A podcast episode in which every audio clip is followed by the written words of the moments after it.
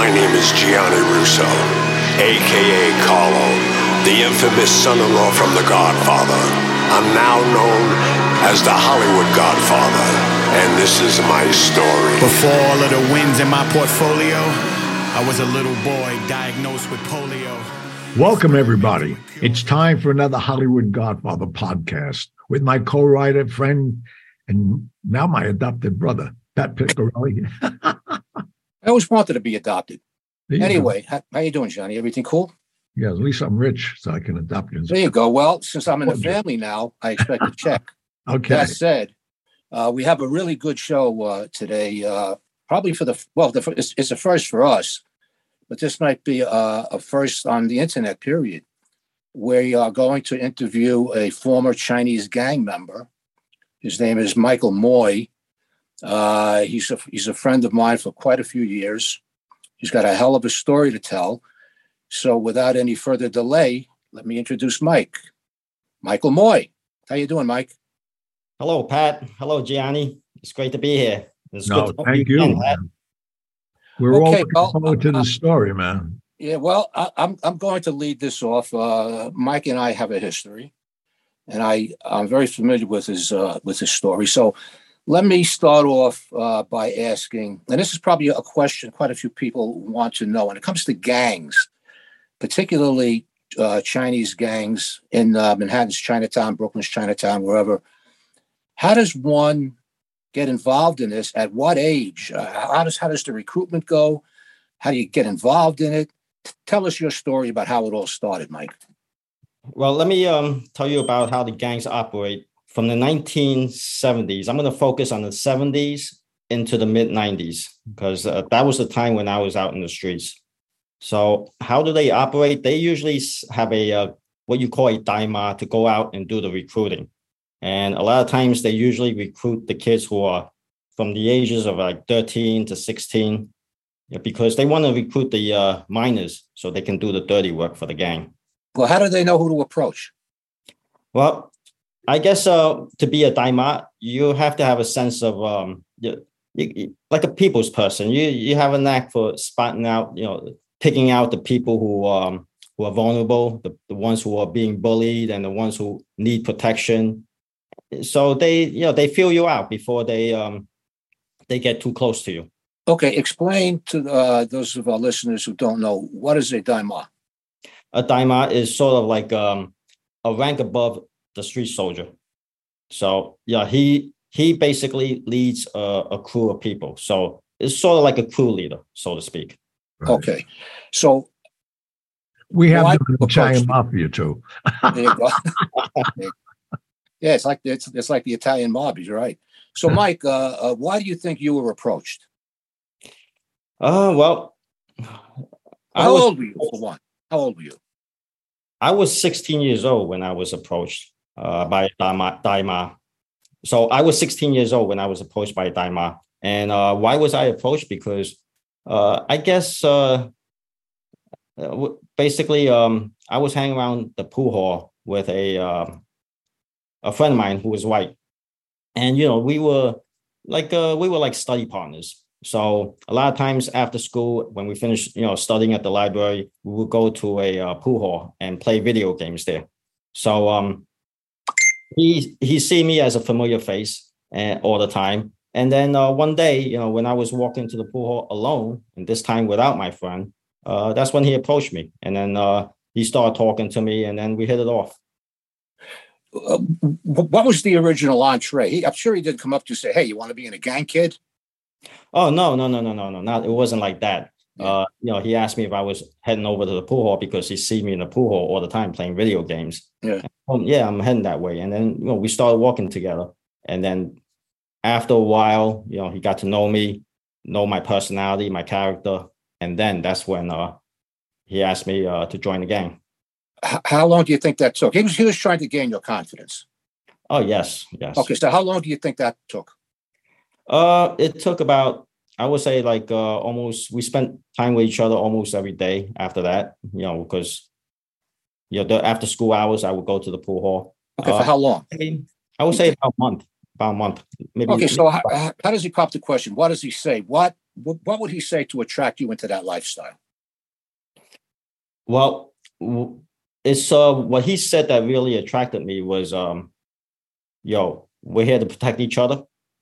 So the protection that he offered, you know, attracted me.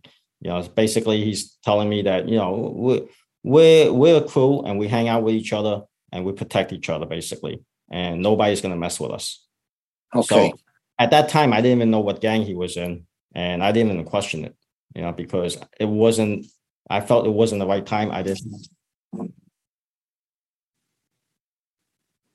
I felt it wasn't the right time and I didn't know him well enough to question what gang he was in at that time. So I didn't question. So eventually I got to meet the other members of the gang.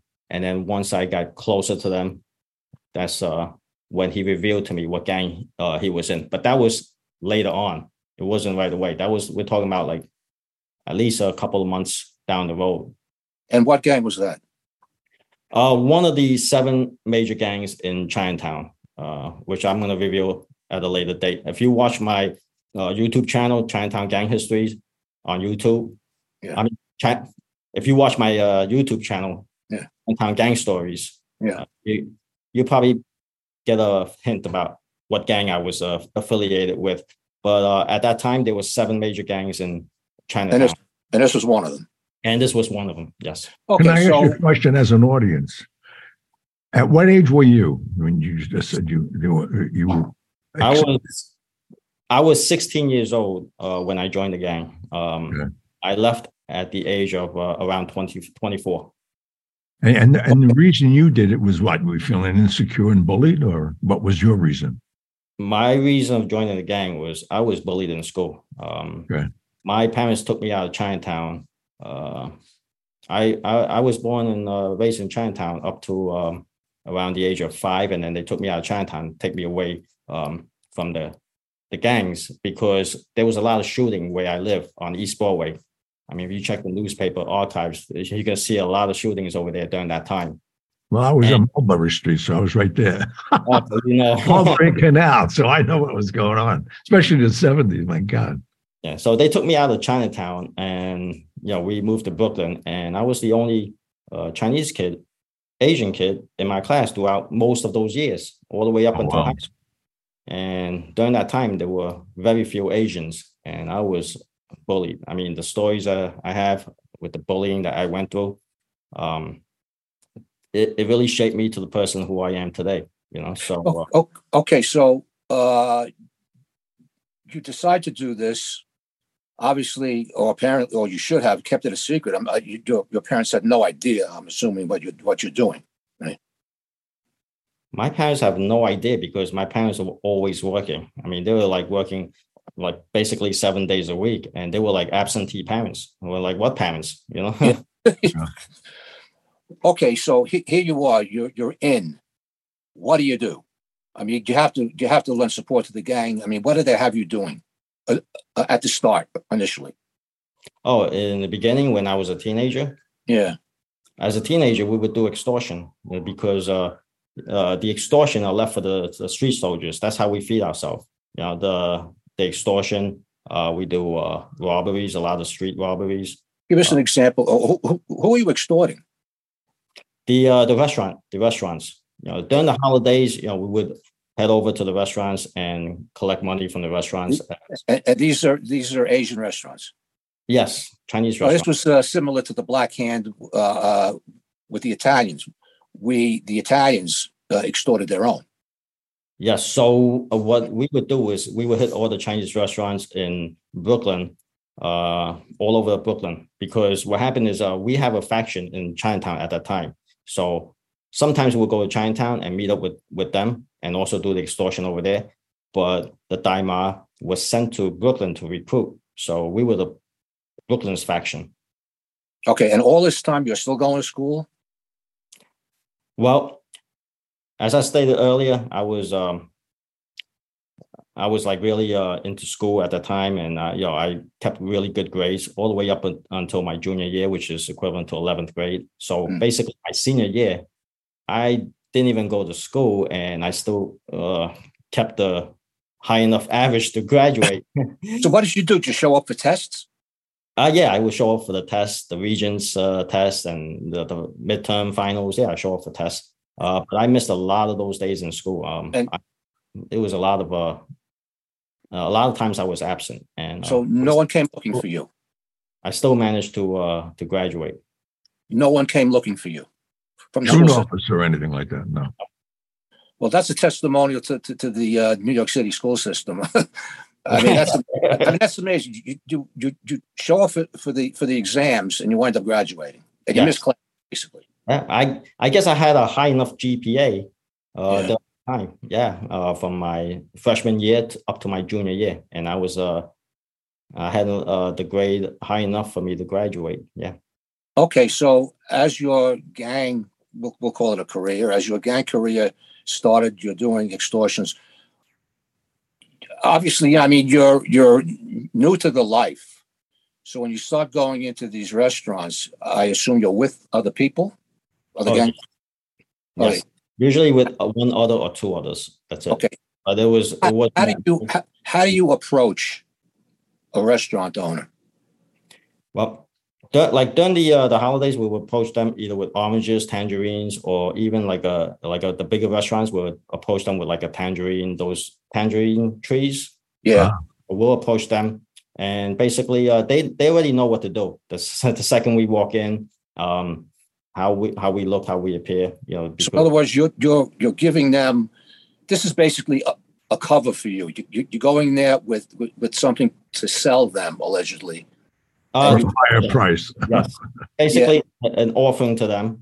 Yeah, for for good luck, and then in return they give us a red envelope. That, that was my next question. What's why is it a red envelope? Uh, in the Chinese uh, culture, a red envelope is basically lucky money. So it's uh, how much would how much would the average restaurant pay you, and how often? Well, it depends. Uh, depends what the size of the restaurant is and how much business they're doing. Uh, we don't request for any specific amount. Uh, so what they do is they put whatever amount they want to put in there, and it could range from a hundred dollars to five hundred dollars or even a thousand dollars. So it depends how much they want to put in there. But that be a week or a month? What is that? A thousand dollars, let's say. Uh, excuse me. Would that how be a week or a month or that that amount? Um. Well, usually we hit them, you know, during the uh the the Chinese New Year or the uh, the Moon Festival when you know they uh, we offer them moon cakes. So during the holidays, that's when we hit them. Okay, so uh, this, the, was, this wasn't an every month thing. No, it wasn't an every month thing. Uh, what we do is we'll hit them in the Chinese New Year. We'll hit mm. all restaurants during the Chinese New Year, and you know we collect a bunch of envelopes. And then for the every month thing, that would be uh, streets that's already p- being paid in Chinatown because they were more they had the gang more established in Chinatown that was collecting every month. We were the new faction in Brooklyn, so we we didn't get to collect every month from any sort of because they didn't have a Chinatown in Brooklyn back then. It was all spread out. It was on on Avenue when they started on Avenue U. That's when we started, you know, collecting. Would you ever uh, experience any resistance? Oh yes, yes. Some of my what friends about that. Yeah, some of um, the sometimes um, okay trouble happens when we feel disrespected.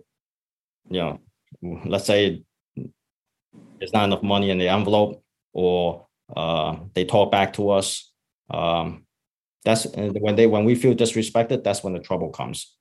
So that uh yeah a friend of mine uh you know in our crew uh, got arrested for that and um and he got caught. Him and uh, another friend got caught and spent uh, his time in Rikers. Um, it's on my channel. You know, we talk about that incident.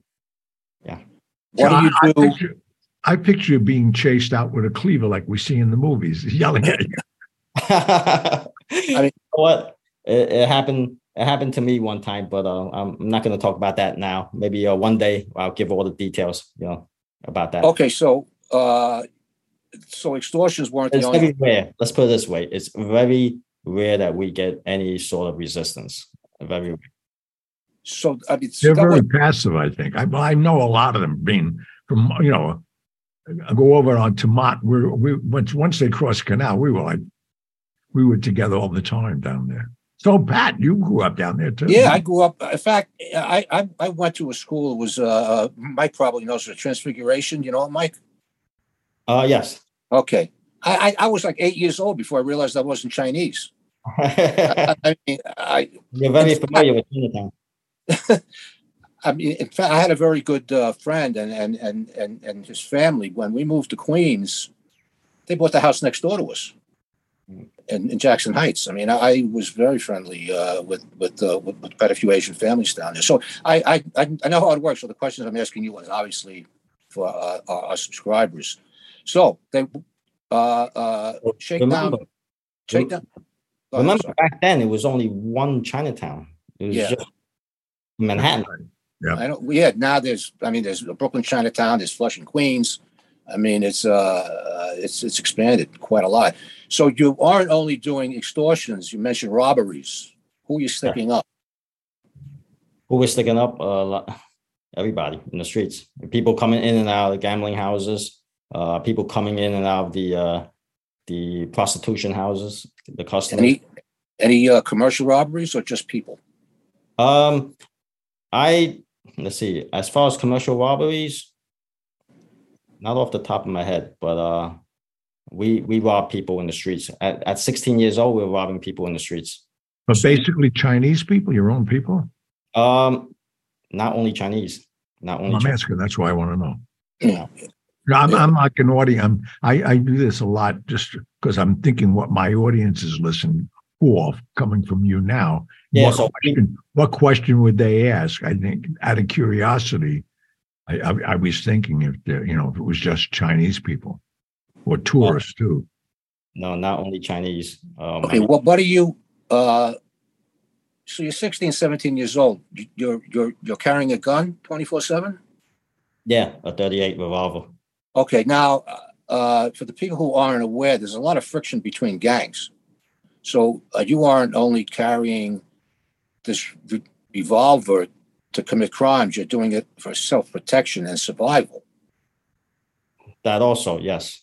Okay, so what kind of interaction, to, for lack of another word, did you have with the gangs in your area, and what kind of problems did you have with them?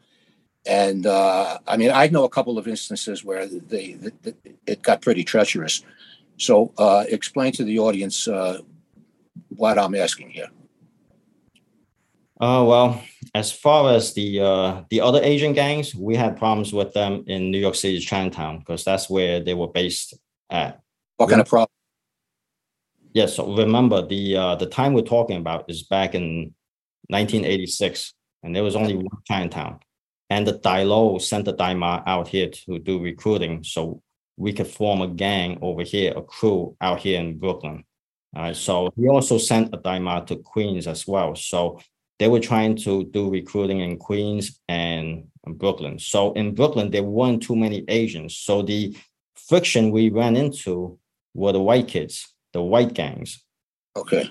So there were a few incidents where you know we got into uh, a fight with them, uh, shooting, also with the Hispanic gangs. So um, One of your good friends, uh, I, I remember you, you, you telling me, got shot or killed. I, I was killed, right? oh yes, there was um okay, there was a, uh, a crew of white kids uh, on Kings Highway. Uh, they usually um, uh, bully the uh, the other kids, the other minorities. You know, so uh, a lot of us got bullied by them. And what happened was um, one of the the guys in my crew, uh, he got beat up really bad by them. They they jumped him. He, they caught him alone and they they jumped him and he was beaten pretty bad, like really bad to a point where you can't couldn't even recognize him. So what happened is um they started bullying his younger brother who's also in our crew. Uh, they caught him alone and uh, I believe there was three of them who jumped him, beat him up, and the, the kid in my crew wound up shooting shooting one of them and killing them, and he wound up doing uh, over twenty years, over twenty years, Yeah. in prison for that. So that's an example of um, you know, the uh, the Oh, the danger. My God. What? Okay, so you're you're you're relatively young, and I'm assuming that you're doing well financially. Yeah, uh, because the uh, Dailo would uh, give the money to the Daima, and the Daima would um, get us an apartment uh, to stay in. So that would be like a considered like a safe house, and we would all hang out there. There would be at any given time anywhere from ten to fifteen of us in the apartment just hang out.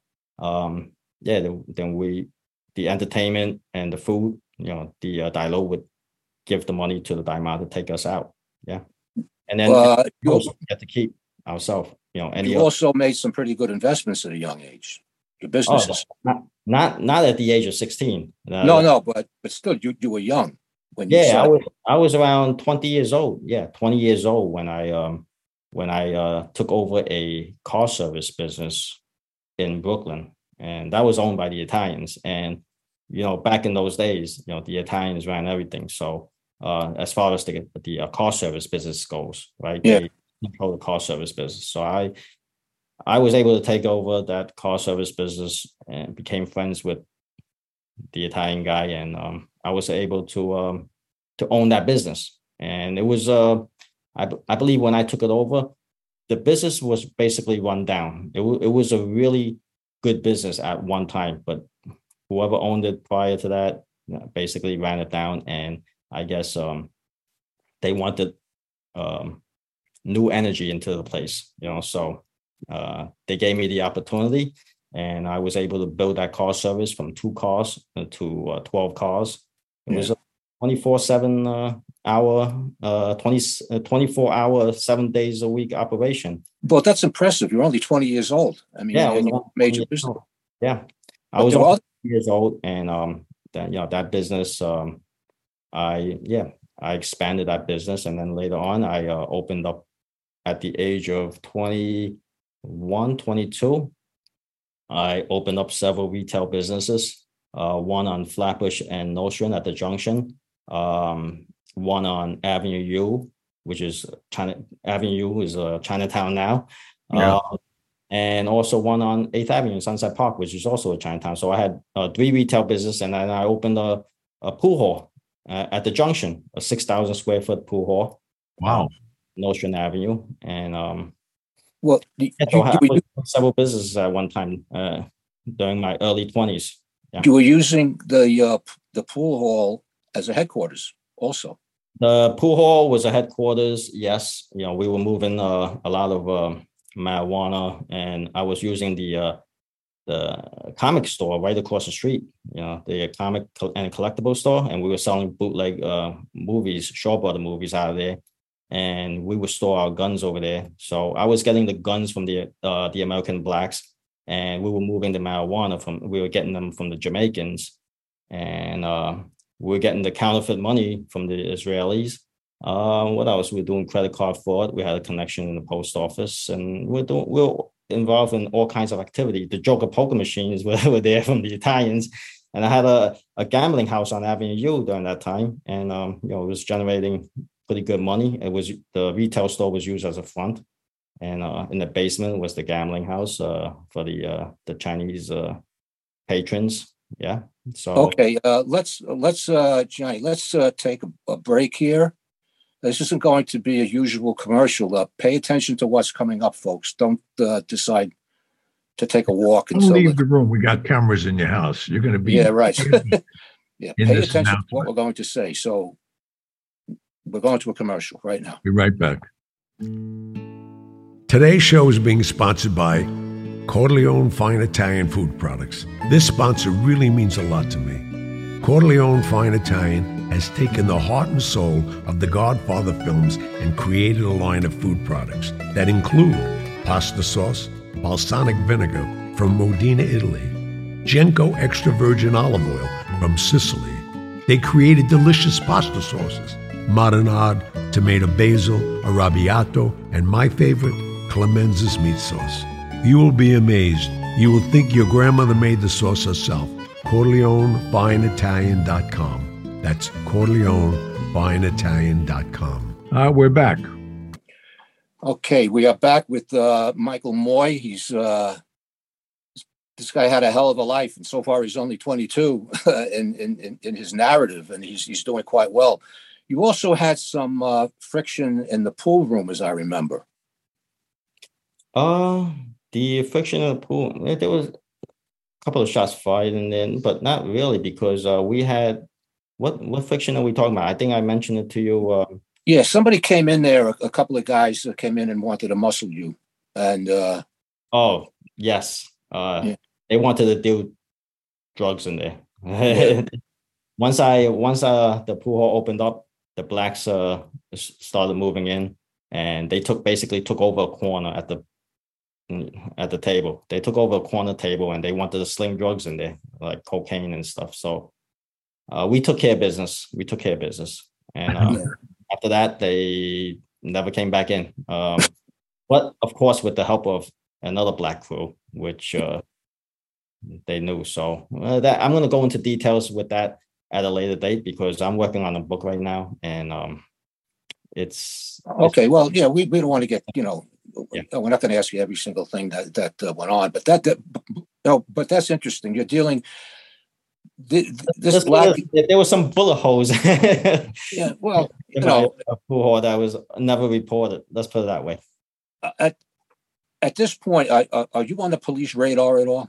Oh yes, uh, the police will come every now and then. They uh, try to search for any weapons or whatnot because yeah, I had a feeling uh, they had informants. You know, so yeah, they they would send the cops in periodically to uh, do a search of the place.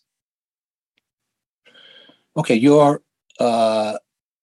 also also one day I noticed uh, it's one day I noticed uh, there were two guys across the street on the rooftop looking in because we have a like a 50 foot window. We were on the second floor and our window was 50 feet long and I mean 50 feet wide. Yeah. We had one day I'm looking across the street and I see uh, two guys on the rooftop, you know, with binoculars, like looking at us. So, yeah, they were. We were on their radar. Let's put it that way. We were on their radar. So, uh, you were never arrested. You never did any time in jail. What do you attribute that to? Smart?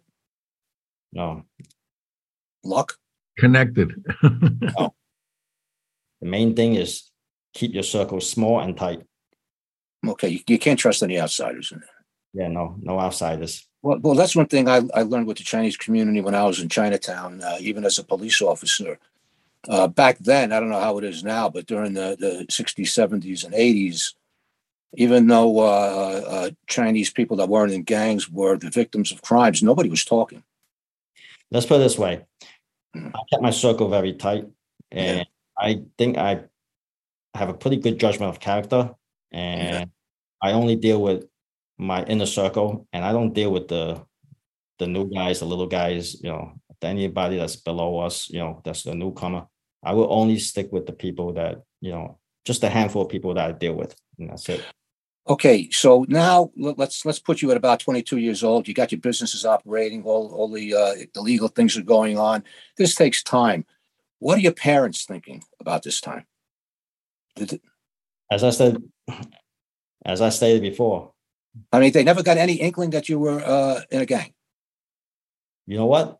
When I was 16 years old and I was rarely home, um, I guess that's when I had a fallout with my parents because you know now that I'm not home, they want to know what I'm doing. So yeah. they were worried. Of course, they were worried. Now I understand. You know, me being a parent myself, I understand you know why they were worried and they would follow me they would try to follow me and without me knowing and i didn't even know they were following me you know so they know basically what you were doing yeah they were trying to snoop you know into my yeah. business but there's really nothing they can do because at that time there was nothing they can do to stop me from what i was doing but as, um, as, you were saying earlier too, you moved out already. You were staying in an apartment that was provided to you. Yeah, there was an apartment that was provided for me, so I would come home periodically. You know. Okay. Uh, later on, and we, we, won't discuss what you're doing uh, later on till the end of the show, but uh, later on, as your friends, and, and it, you know, uh, these gang members, a lot of them turned out to be like brothers to you. and a lot of them are getting in some serious trouble. A lot of them are doing some serious serious time, and a lot of them are getting deported. You took it upon yourself to travel around the world, visiting these guys, helping them, giving them money, uh, uh, ma- maintaining your, your, your your your friendship with them when you really didn't have to do that. There's a story about you going to South America to visit one of your uh, gang members' friends that got caught and was deported. You want to share any of that without mentioning any names? Yeah, he's an associate. He wasn't oh. part. He was an associate, and he was very close to me. Uh, we've done a lot of things together, and you know there was a there's a certain bond over there. So I go there to visit him quite often. Uh, I also go visit uh, my other gang former gangmates uh, who got deported to Cambodia, Hong Kong, and all, all the different different countries. You know, so um, yeah, we've done things together, and um, well, when you were doing that, though, were you ever stopped at, at, customs? They knew what you were doing, obviously, and these people are being watched. Not the other, not, not these other countries. They weren't. No, they already served their time. Watching yeah. him, he's being watched. No, they served their time already, so they yeah, not yeah, being. I, oh, I'm talking about you leaving this country and going to.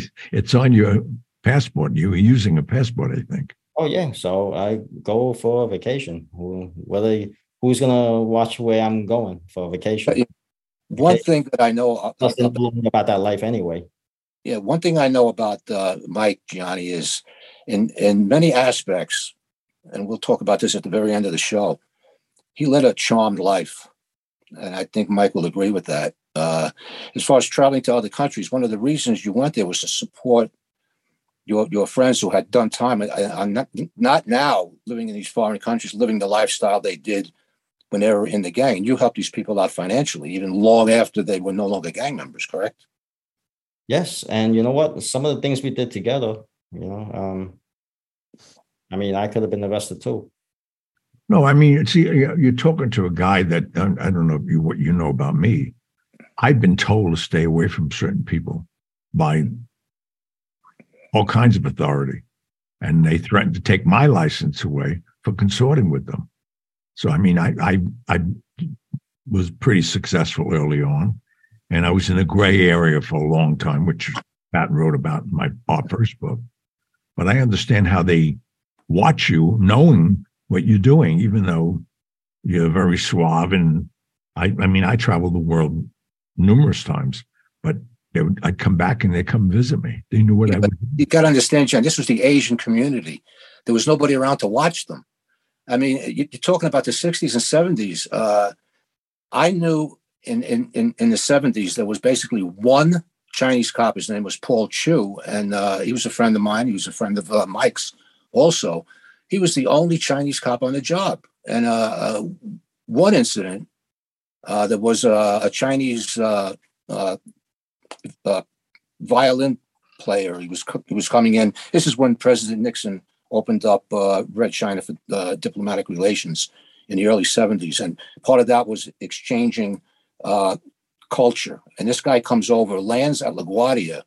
Somebody steals his Stradivarius violin, which is worth millions of dollars, and they didn't want to turn this into an international incident. They wanted to keep it uh, away from the media, so they bring this guy who didn't speak a word of English over to the 110 precinct where I was, every boss imaginable came out of their little cubby holes and wound up in the 110. There was representatives from the mayor's office there, and this guy couldn't speak English, and certainly these cops couldn't speak Chinese. So they said, "Do we have any Chinese cops in the job?" And they came up with this guy Paul Chu, who was a great guy, had a great sense of humor, and it plays into the story. He was working in the 112 precinct in the Forest Hills, and somebody said, "Paul Chu, Chinese." So they just to show you, you know, that there's racism everywhere. They, they, they just um, automatically assumed that since Paul was Chinese, that he spoke Chinese. So licensed sirens, they go to the Forest Hills precinct, the 112, and they snatch Paul off of his footpost, wherever he was, and they bring him back to the 110 lights and sirens. And they, they want him to talk to this guy, the victim, to get the story straight to help him recover his violin. So they asked Paul, I mean, you got to picture the scene, all these politicians and and stars on cops' shoulders and you know, you get blinded by the stars. You know, they come in and they're, they're waiting for Paul Chu. Paul arrives and they said, Officer Chu, ask this gentleman what happened. So Paul turns around and looks at him and says, in English, what happened? the guy didn't speak Chinese. And, you know, they just automatically assumed.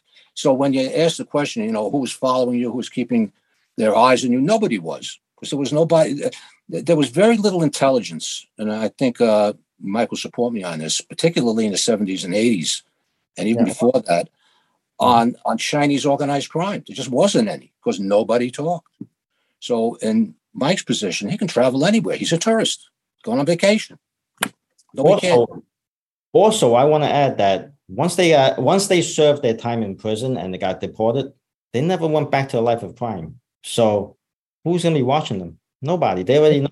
I mean, plus they're they're overseas. They already know they already did their time. They served their time. They're no longer about that life anymore. They left the life and they, they're just trying to make it to survive legitimately, legally. Okay. So, uh, well, obviously, you know, now, now we're going to get to the part where you have to do a little tap dancing here, but uh, obviously you are you are no longer a uh, a, a criminal. Uh, you're no longer in the gangs. Uh, what are you what are you doing now? You've got a couple of projects going, so let me start off with that question. I have my own YouTube channel called Chinatown Gang Stories. So that's where I interview my former gangmates and you know former you know like uh childhood friends. I have a lot of childhood friends on there who was willing to come on my channel and share their experiences with the world. Okay, yeah, I I, uh, I know a couple of them, and uh, I've uh, subsequently listened to the interviews. Now, how long has this uh, channel been up in effect? I saw this channel on June second of last year. Okay, now this kind of surprised me, but this is doing phenomenally well. Uh, uh, as far as subscribers in, in, in, a short period of time, you got many thousands of subscribers here. Did did the did the sudden success and the, the continuing success of this YouTube channel surprise you so quickly? Yes, I was very surprised because on the first day when I launched the first video, I only had three subscribers, and I was wondering, oh, there must be no interest in this type of uh, genre. I mean, I mean, there's plenty of um, uh, videos about the Italian mob. You got the uh, the the uh, Hell's Angels, Bloods, yeah. So, uh, even Latin Kings, but there's nothing about the uh, Asian gangs coming from the horse's mouth. So I'm like, maybe there's no interest. And then later on, as the subscriber base started building up and getting more views, and it gives me the motivation to put out more videos. Well, less than a year, because I just checked, you got over 16,000 subscribers so far. is building rapidly, and, and we congratulate you on that. But yes, you've also got other. Go ahead, Gianni. I'm sorry. No, no, I'm just congratulating him also. That's a, a tough. And Mike, Mike, you, you have other things going for you now too. Uh, tell our subscribers what you're doing in addition to this. I'm working on a book right now, a memoir. So I signed on with a publishing house. Uh, so we're working on a memoir right now. Hopefully, it'll be out. Mm, okay. Yeah. Well, uh, you know, I'm speaking for Gianni too. Also, when this book comes out, you're going to reveal a lot I mean, we only had uh, 40, 45 minutes to talk here about what we talked about, but this, I mean, I, I was in, involved at the onset of your project, and there's so much more to the story uh, that you can't uh, squeeze into 45 minutes. And of course, that's going to be the essence of the book. But tell everybody what you did, keeping in mind your past, what you did when you left the gangs. So after I left the gang in 1995, I became a New York City police officer. That's amazing. Uh, I mean, it, Mike's not one to toot his own horn, but he did 26 years in the NYPD, became a detective, uh, and served very honorable and bravely. We're not going to talk about how you managed to do this. I mean, uh, what, what, what, look, look, this we can ask. What made you decide to leave the gang life and become, of all things, a cop? So in 1995, I became a police officer. After nine months in the academy, uh, when I graduated, they had me assigned working a foot post in Chinatown. and I did nine years as a uniform uh, cop, and I got promoted in 2003. I became a detective for the next 17 years. We're also working in Chinatown, investigating cases in Chinatown. And my last two years, I spent with the Asian Hate Crime Task Force. So oh. there's plenty of stories. A lot of details are going to be in my book. Um, well, w- one of the main things, which we're not going to talk about now, is how the hell you managed to get on the NYPD. I mean, I'm I, I, spent 20 years on that job, and I know what it's like, particularly back then. Uh, now it's a bit a bit easier to get on as far as you know, a couple of minor arrests you can have and traffic summonses. When I came on, when you came on, if you had a moving violation, I mean, they they, they put you through hell getting getting affidavit moving violation, and they put me through uh, hoops. To yeah, uh, I mean, it yeah. was. I mean, you know, how you manage to get on the NYPD and serve with so much distinction is a story that's going to be told in your book. And if for no other reason, uh, you should buy the book just to hear how he managed to do this without breaking any laws, without breaking any rules. He, he, got he got on the job and he was never called out about it. That's uh, uh, uh that's uh, a testimonial. One to even to have you even think of doing that and one of the reasons, uh, and you, you and I spoke about this a few years ago, is because uh, to, to, to be a police officer, you ran into a, a, a, cop by the name of Steven McDonald. Yes. Well, Steven McDonald, he played a big part um, in my life in becoming a police officer. What happened was uh, I followed his story back when he was shot, and he was paralyzed. He was a quadriplegic. And every article that came out in the news, I would read about it. And, you know, I grew up in Chinatown and watching these Shaw Brother movies in Chinatown, it was all about revenge, right? These Kung Fu movies. You know, yeah. You kill my master, I'm gonna, you know, learn Kung Fu and then I'm gonna get my revenge, whether it takes uh, five years, 10 years, decades, whatever it is, they're gonna get their revenge. So that in that Chinese culture, that was the mindset back in those days. And when Steven McDonald uh, forgave the kid who shot him, like I couldn't comprehend that. It was like something that's like foreign to me. So he also said that the kid was a product of his environment. So as you were. Yes, I I didn't understand what those words meant. I guess I was too young and mature uh, to understand it, but it always stuck in my mind. And I always questioned myself if I was doing anything wrong. Over the years, as I got more mature and I realized, you know, like doing good is like when I was doing bad things, it made me feel good. Hmm. Realize like doing good things can also make you feel. So you didn't you, you didn't believe that there were actually people like Steven McDonald in the world. Yeah, exactly. Like he basically opened my eyes to a whole new world about forgiveness and, you know, just self reflection. Like, w- what am I doing with my life? Am I maybe stuck in this environment that I can't get out of? So maybe I'm a product of that environment that I'm in and I need to get out. So for me to realize that, I'm able to make that first step and take that change. Because if I never realized it, I wouldn't make that change. So the first step to any change is realization. Yeah. Let me ask you a question though. Being on the job in Chinatown and most of the people that you were involved with in gangs and even robbing certain people, what was their reaction to you? Because I mean, that's a small community. They don't forget. Oh, their reaction? Uh, I guess the they fear. I mean, when you have a gun pointed at you, you're going to be focused on the gun, the barrel of the gun. You're not going to be looking at the person having a conversation. Like fear. Yeah. I mean, it's not like we're robbing little ladies or you know we're robbing you know people going in the gambling houses, coming out from prostitution houses.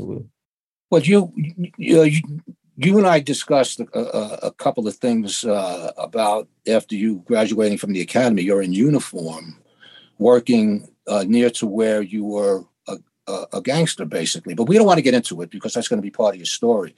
But uh, what the audience isn't hearing is your reaction to those confrontations, uh, uh, other things that happened to you on on the job later in life. Uh, but what's impressive is the effect.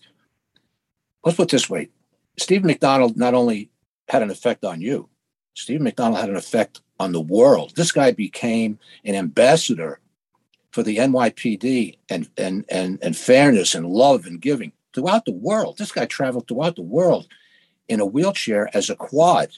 He couldn't. The only thing he could move was his head.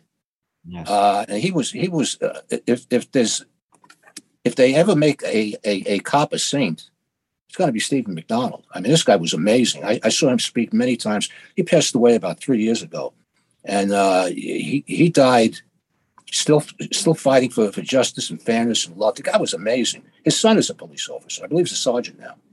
Uh, he's quite a guy, and uh, if it wasn't for him, you and I and Gianni would not be having this conversation now. You'd either be doing life or dead. Exactly. Exactly. Well, we're looking forward to this book. Uh, you also uh, you want to t- talk a little bit about the uh, the uh, documentary that is in the works? Uh, nothing's on paper yet. I mean, I'm getting some producers, directors calling me, emailing me, and the um, agent is handling all that right now. Okay. So you have a you have a very bright future, and we thank you very much for coming on the show. This is, trust me, this is the first anywhere. But uh, what I'd like to do though is invite you once the book and you can talk about it and if we could help you promote it, we'd love to have you back. Great, Absolutely. great, great history. So, uh, a lot of Mike, cover. Mike, thank you very much for uh, for being on the show, and you and I will be in touch. Thank you, Pat. Thank you, Gianni. Thank you.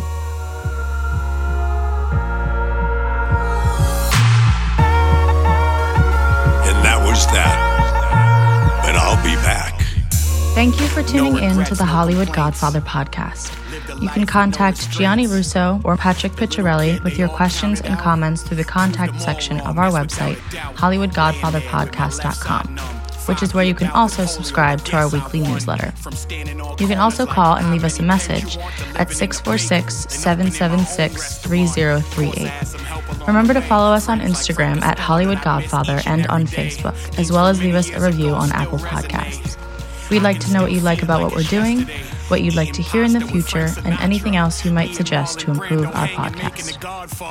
Most importantly, hit the subscribe button. We'll be back next week with stories of the mob and Hollywood as well as answers to your messages. Good night. My kids still can't believe I sat with a saint. My life's like scenes out of a movie. I'm the Hollywood godfather, truly. I got stories with them all.